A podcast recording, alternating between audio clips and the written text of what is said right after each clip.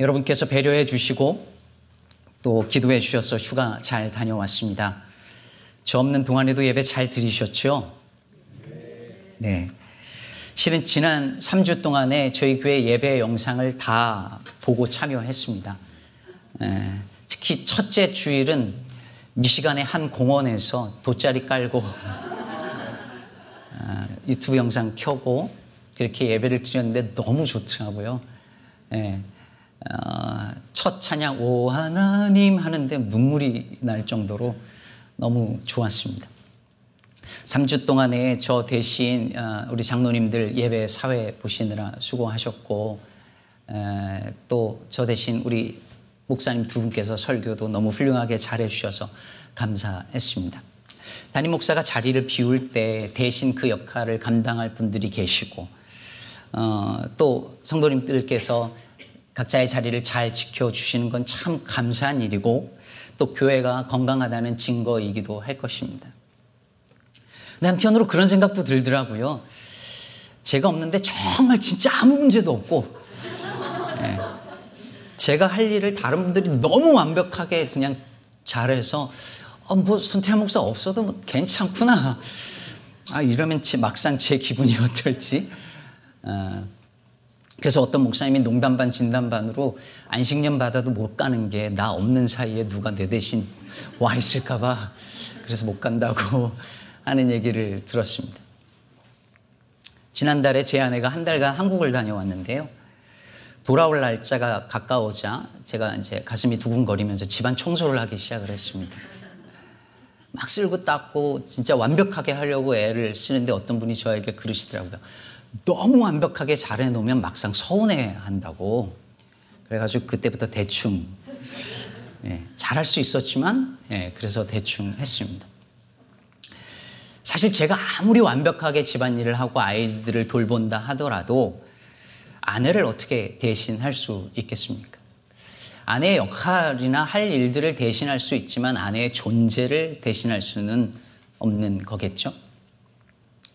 세상에는 대신할 수 있는 게 있고 대신할 수 없는 게 있습니다. 어느 광고 영상에서 이렇게 말하더라고요. 쌀이 부족하다면 미리 대신할 수 있습니다. 화력이 부족하다면 풍력이 대신할 수 있습니다. 차에 기름이 부족하다면 전기가 대신할 수 있습니다. 하지만 물이 부족하다면 물을 대신할 수 있는 건 물밖에 없습니다. 어디 광고일까요? 한국 수자원 공사의 공익 광고였습니다. 맞는 말이죠. 오늘날 사람들은 모든 걸 어떤 것도 대체 가능하고 대신할 수 있다고 믿고 사는 것 같습니다. 인생에 가장 소중하고 가치 있는 것들을 돈으로 대신하려고 하고 마음의 빈 자리를 어떤 일에 대한 열심으로 혹은 성공으로 대신 채우려고 합니다. 믿는 자들이 기도해야 할 그 시간을 잡념과 잡담으로 채우고 말씀 묵상을 유튜브와 소셜 미디어로 대신합니다. 사랑이 있어야 할 자리를 미움으로 대신 채우고 포용이 채워져야 할 그 자리를 차별과 배제와 혐오로 대신 채웁니다. 우리의 삶에서 정말 대신 채워야 할 것들을 채워가며 우리는 살고 있는 것일까요? 오늘 본문 속에는요, 대신이라는 단어가 세 번 등장합니다. 이사야 61장을 이해하는데 중요한 키워드이기도 한데요. 3절을 다시 보시면 무릇 시온에서 슬퍼하는 자에게 화관을 주어 그 죄를 대신하며 기쁨의 기름으로 그 슬픔을 대신하며 찬송의 옷으로 그 근심을 대신하시고 재 대신에 화관을 슬픔 대신에 기쁨의 기름을 근심 대신에 찬송의 옷으로 채우시겠다는 말씀이죠. 여기서 대신에 instead of라고 번역된 이 히브리어 단어가 תחת라고 하는데요. 알렉 모티어라고 하는 성서학자에 의하면 이 단어는 정확한 등가의 대체를 나타내는 전치사랍니다. 이게 무슨 말일까요? 한국말인데도 어렵죠. 이게, 구약시대에 있었던 속전 혹은 속량 제도를 생각하시면 됩니다. 누군가 노예로 팔려가면 그 노예를 다시 데려오기 위해서 뭘 지불하죠? 돈을 지불합니다. 그럼 그 노예의 생명 혹은 잘못을 저지른 사람의 그 생명 그 대신에 그에 상응하는 돈을 지불하고 데려올 수 있어요. 그것을 redeem, 속량이라고 하는 거죠. 그래서 이 단어 타트는 구약의 제사를 이해하는데도 중요합니다. 그럼 창세기 22장에 보면은 아브라함에게 하나님께서 그 아들 아직이요 이삭을 번제로 바치라는 하나님 말씀 이렇게 이 내려올 때 아브라함이 순종해서 이제 모리아산으로 올라가서 단 위에 올려놓고 막 칼을 내리치려고 할 때 하나님께서 막으시면서 어, 이제 너의 믿음을 알겠다 하시는 거잖아요. 근데 그때 가만 보니까 거기 수풀에 숫양이 걸려 있습니다. 그리고 13절 후반부가 그것에 대해서 이렇게 말을 하는 거예요. 아브라함이 가서 그 숫양을 가져다가 아들을 대신하여 번제로 드렸더라. 여기서 대신하여가 바로 다트입니다. 그 외에도 우리는 구약의 속죄제, 속건제, 이런 번제 같은 제사가 누군가의 죄를 대신하여서 혹은 누군가의 잘못을 보상하기 위해서 대신 짐승을 잡아 드렸다는 것을 알고 있지요. 바로 여기에 문제가 있었습니다. 이스라엘 백성들은 어느 순간부터 자신들의 잘못이나 허물을 위해서 대신 재물만 잘 갖다 바치기만 하면 된다고 여겼습니다. 아무리 죄를 지어도 예배만 잘 드리면 하나님 앞에 재물만 잘 대신 드리면 그 예배가 그 제사가 그 재물이 내 죄와 허물을 그 죄와 허물에 대한 책임을 대신할 수 있다고 믿었던 것입니다. 이것을 간파했던 네가 선지자가 이렇게 말한 바 있습니다. 여호와께서 천천의 숫양이나 만만의 강물 같은 기름을 기뻐하실까? 내 허물을 위하여 내 마다들을 내 영혼의 죄로 말미암아 내 몸의 열매를 들을까? 자신의 허물과 영혼의 죄가 있는데 그거에 상응하는 어떤 것을 드리기 위해서 내 아들을 드리면 될까? 하나님이 그걸 기뻐하실까? 네가 선지자가 그게 아니라는 거예요. 그러면서 이어서 이렇게 말합니다. 사람아 주께서 선한 것이 무엇임을 내게 보이셨나니 여호와께서 내게 구하시는 것은 오직 정의를 행하며 인자를 사랑하며 겸손하게 내 하나님과 함께 행하는 것이 아니냐. 하나님이 우리에게 원하시는 것은 오직 정의와 인자와 그리고 겸손하게 하나님과 동행하는 것인데 그 정의와 인자 대신에 온갖 불의와 불법을 저지르면서 그들은 제사만 잘 드리면 예배만 잘 드리면 된다고 여긴 것입니다. 제사가 하나님이 원하시는 정의와 그리고 인자를 대신할 수 있다고 믿었던 것이죠. 바로 이것이 그들이 심판을 받아 바벨론 포로로 끌려갈 수밖에 없었던 이유였습니다. 그리고 그 심판의 날에 어떤 일이 일어나는지에 대해서 이사야 선지자는 이미 오늘 본문과 정반대되는 예언을 한 적이 있었습니다. 이사야서 3장 24절 이하 보면 그때의 썩은 냄새가 향기를 대신하고 노끈이 띠를 대신하고 대머리가 숱한 머리털을 대신하고 굵은 배옷이 화려한 옷을 대신하고 수치스러운 흔적이 아름다움을 대신할 것이며. 사랑은 여러분, 세상에는 대신할 수 있는 것이 있고 대신해야 하는 것도 있습니다. 반면에 대신할 수 없는 것이 있고 대신해서는 안 되는 것들이 있습니다. 정말 아름답고 화려하게 만들어 향기까지 나게 만든 그 조화가 저 들에 피어 있는 이름 모를 작은 꽃을 대신할 수 없죠. 아무리 시카고 피자가 맛있어도 비 오는 날 집에서 부쳐 먹는 파전을 대신할 수 없잖아요. 아무리 고급 이탈리안 식당에서 나오는 스파게티가 맛있어도 캠핑하면서 먹는 라면을 대신할 수 없죠. 진짜 맛있더라고요. 일주일에 한 번 드리는 이 예배가 집사, 장로, 목사라는 타이틀이 온 삶을 들여야 마땅한 예수의 제자로서의 그 마땅한 헌신을 대신할 수는 없는 것 아니겠습니까? 세상에 대신할 수 없는, 절대 대신할 수 없는 게 또 있습니다. 바로 내 곁에 있는 사람들입니다. 하나님께서 내 곁에 두신 사람들입니다. 여러분, 누군가를, 누군가를 대할 때 언제든 내 이익에 안 맞으면, 나랑 안 맞으면 대체 가능하고 대신할 수 있는 누구 다른 사람 있다고 생각하고 금방 끊어내고 내쳐내는 이 세상 속에서 우리 그리스도인은 누구를 만나든 당신을 대신할 존재는 아무도 없습니다. 라는 마음으로 사람을 대하고 만나야 할 줄로 믿습니다. 바로 주님께서 우리를 대하실 때 너를 대신할 존재는 아무도 없다 하시기 때문입니다.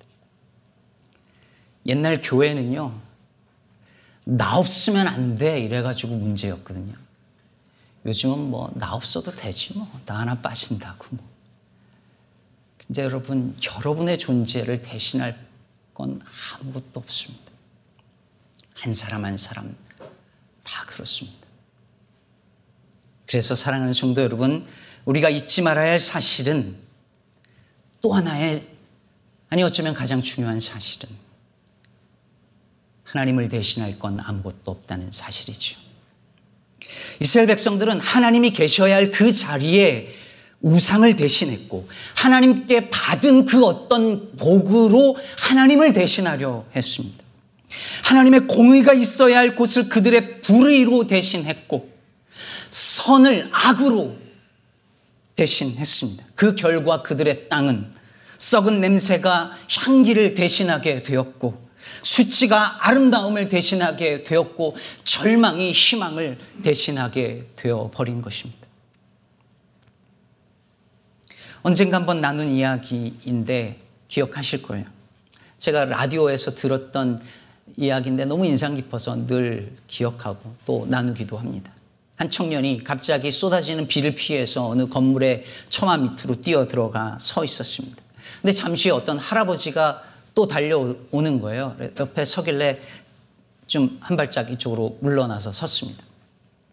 근데 좀 이따 또 어떤 아줌마가 막 달려오서 섭니다. 근데 또 밀려났죠. 또 한 사람이 밀려오니까 점점 갑니다.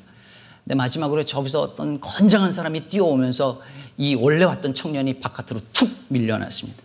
비를 맞으면서 너무 황당하잖아요. 그래서 쳐다보니까 할아버지께서 못 본 척 하면서 이렇게 말씀하더랍니다. 젊은이, 세상이 다 그런 거라네. 그러면서 이 청년이 비를 맞고 이렇게 사라졌습니다. 근데 잠시 후 청년이 돌아온 거예요. 우산 다섯 개를 비닐 우산을 사들고 와서 하나씩을 나눠 주며 그 어르신께 이렇게 말했답니다. 어르신, 세상 원래 그런 게 아닙니다. 사랑하는 여러분, 저는 그리스도인이란 세상은 본래 그런 게 아니며 그래서는 안 된다는 믿음을 가지고 사는 사람이라 믿습니다. 하나님이 창조하신 세상은 본래 그런 게 아니었습니다. 여러분, 창조 이전의 세상은 혼돈과 공허와 어둠뿐이었습니다. 그런데 하나님께서 혼돈 대신의 질서를, 공허 대신의 충만을, 어둠 대신의 빛을 만드셨습니다. 그게 하나님께서 보시기에 너무 좋았던 세상이었습니다. 그러므로 이 땅에 죄악으로 인한 혼돈과 공허와 어둠을 보면서 세상은 원래 그런 거야 라고 말하면 안 됩니다. 세상은 원래 그런 것이 아니라고 말해야 합니다. 세상은 그래서는 안 된다고 말해야 합니다. 사람이 사람을 혐오하고 차별하면 안 된다고 말해야 하고, 나라가 나라를 공격하고 전쟁을 일으키면 안 된다고 말을 해야 하고, 난민을 받자 말할 때 니네 집에서 받아라라고 비아냥거리고 조롱하면 안 되는 겁니다. 하나님이 창조하신 세상은 본래 세상은 그런 게 아니니까요. 여러분 나 자신을 향해서도 마찬가지입니다. 나 원래 이래. 그러면 안 됩니다. 하나님이 원래 내게 담으신 그 모습은 그런 게 아니지 않습니까?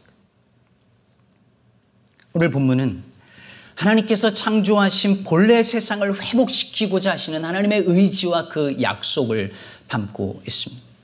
1절에 보면 하나님께서 그의 종에게 그의 영을 내리사 기름을 부으시고 사명을 주십니다. 그리고 그 첫 번째 사명은 가난한 자에게 아름다운 소식을 전하게 하는 것이죠. 그럼 여기서 가난한 자는 말 그대로 사회 경제적으로 빈곤한 상태의 사람들입니다. 그러면 사회 경제적으로 빈곤한 이 가난한 사람들에게 뭐가 필요할까요? 돈 아닐까요? 그런데 돈 대신에 아름다운 소식을 전하게 하는 게 사명이래요. 그럼 여기서 아름다운 소식이 뭐예요? 이사야서에서 계속 말하는 그게 뭐예요? 하나님의 통치죠. 하나님의 나라가 임하는 것이죠. 여러분 왜 그렇습니까? 이 가난한 사람들이 왜 가난합니까? 그 땅에 하나님의 통치가 온전히 이루어지지 않기 때문이죠. 악한 통치자들이, 악한 권력자들이 불의와 불법을 저지르면서 백성들을 억압했기 때문에 그들이 가난한 것이고 그러므로 그런 이들에게 정말 필요한 것은 돈이 아니라 아니 돈 대신에 정말 필요한 것은 주께서 공의로 다스리시고 통치하시는 그 나라가 온다는 아름다운 소식 아니었겠습니까? 1절 후반부에 마음이 상한 자를 고치는 것도 포로된 자에게 자유를 갇힌 자에게 노임을 선포하는 것도 주님의 나라와 그 그 통치가 이루어질 때 일어나는 일입니다. 그래서 여러분 2절은 이어서 이렇게 말하는 거예요. 여호와의 은혜의 해와 여러분 은혜의 해가 뭐예요? 희년이죠, 희년. 여호와의 그 희년의 해와 우리 하나님의 보복의 날을 선포하며 모든 슬픈 자를 위로하되 여러분 희년이 되면 그 슬픈 자들이 어떤 위로를 받을까요? 여러분 희년에는 모든 종들이 노임을 받습니다. 포로된 자들이 자유를 얻습니다. 땅이 노임을 얻어요. 제 대신 화관이 주어집니다. 이스라엘 백성들은 처절한 절망 속에서 머리에 죄를 뒤집어 쓰는데 제 대신에 화관을 주시겠답니다. 슬픔 대신에 기쁨의 기름으로 얼굴에 바르게 하시고 근심을 찬송의 옷으로 대신하게 해 주시겠답니다. 여러분 잘 보십시오. 하나님이 창조하신 본래의 세상에 원래 있어야 할 반드시 가득 있어야 할 것으로 다시 채우시겠다는 약속인 것입니다. 선이 가득해야 할 세상 에 악이 대신하고 있는 것을 되돌려 놓겠다는 말씀입니다. 하나님의 나라와 통치 이외에 그 어떤 것으로도 대신할 수 없는 기쁨과 위로를 우리에게 주시겠다는 이 약속의 말씀인 것입니다. 사랑하는 성도 여러분, 이제 이 본문 앞에 우리는 우리 자신을 향하여 물어야 합니다. 우리는 우리 삶에 있어야 할 것들을 채우며 살고 있을까요? 혹시 다른 것들로 대신하고 있는 것은 아닐까요? 요셉은 형들에게 내가 하나님을 대신하리까? 라고 말했는데 혹시 나는 하나님을 대신하고 있는 것 아닐까요? 내 일상에 기도 대신 대신 기도 대신 채우고 있는 것은 여러분 무엇입니까? 그의 나라와 의 대신 구하고 있는 것은 그토록 간절히 원하고 있는 것은 무엇입니까? 세계 곳곳에서 죄를 뒤집어 쓰고 부르짖고 있는 사람들의 소식을 들으며 원래 세상은 그런 거야 라고 냉랭하게 바라보고 있습니까? 아니면 본래 저 땅에 있어야 할 것은 죄와 공포와 두려움과 전쟁과 가난이 아니라 사랑과 평화 그리고 돌봄과 포용이 아니어야 하겠느냐고 기도하며 뭔가 작은 몸짓이라도 하고 있습니까? 누가복음 4장에 보면 예수님께서 공생의 사역을 처음 시작하시면서 성, 회당에서 성경을 펴고 바로 오늘 본문 이사야서 61장을 읽어내리기 시작하십니다. 그리고 성경을 덮으시고 말씀하셨습니다. 오늘 이 말씀이 이루어졌다고 말입니다. 예수께서 오심으로 이사야의 예언이 성취된 것이죠. 우리가 받을 모든, 모든 형벌을 예수께서 대신 받으시고, 우리의 질고를 대신 지시고, 우리의 슬픔을 대신 당하신 주께서 우리에게 제 대신 화관을, 슬픔 대신 기쁨의 기름을, 근심 대신 찬송의 옷을 입혀 주십니다. 예수의 복음은 그래서 그야말로 대신의 복음인 것입니다. 시민자 시인의 대신이라는 말 이라는 시가 있어요. 이 시의 부제는 암병동에서입니다. 한 방울 피도 못 되는 지랄 같은 슬픔이 목을 때 밀어 올리며 새벽을 찍어 누른다. 어둠 속 불켠 전자식에 초초히 떨며 가고 불면을 이기지 못한 난장판 심연은 삼날에 뒤집히는 두려움 끌어안고 속죄의 재물을 자원한다. 대신은 안 될까요? 말라버린 눈물과 뭉그러지는 기도만 두두둑 가슴 안에서 때없이 분질러진다. 서른은 너무하잖아요. 내 생을 때 흥정한다. 서른 나이에 죽어가는 사랑하는 이를 보며 시인은 내가 죽으면 안 될까요? 대신은 안 될까요? 기도를 올리고 때를 씁니다. 대신 아프고 싶고 대신 죽고 싶은 마음인 것이죠. 자식이 아플 때 부모는 대신 아프고 싶고 자식이 죽어갈 때 부모는 차라리 내가 대신 죽고 싶죠. 물론 할 수 없습니다. 대신 죽어 살릴 수 있다면 좋겠지만 할 수 없습니다. 그래도 말입니다. 저는 세상이 이런 마음으로 채워질 때 조금은 나아질 수 있지 않을까 싶습니다. 누군가의 고통을 보며 그냥 원래 그런 거야 라고 넘기기보다 차라리 내가 아프면 안 될까? 그건 못해도 저 아픔 내가 조금은 가져가면 안 될까? 조금 나누어 가질 수는 없을까?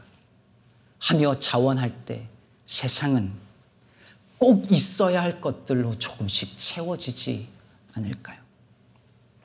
사랑하는 여러분, 우리를 위해 그렇게 하신 분이 계십니다. 인자가 온 것은 자기 목숨을 대속물로 주려 함이라 하신 그분이십니다. 이 대신의 복음을 누리고 기뻐하고 전하라고 주께서 우리 모두에게 주님의 영을 부어 주신 줄로 믿습니다. 이 세상에 악으로 악을 대신하지 말고 선으로 악을 대신하라고 주께서 오늘 우리를 부르십니다. 이 부르심에 순종하며 이 불의와 악과 아픔의 이 세상 대신에 더 나은 세상, 즉 새 하늘과 새 땅을 꿈꾸며 살아가는 저와 여러분 되기를 우리 주 예수 그리스도의 이름으로 축복합니다.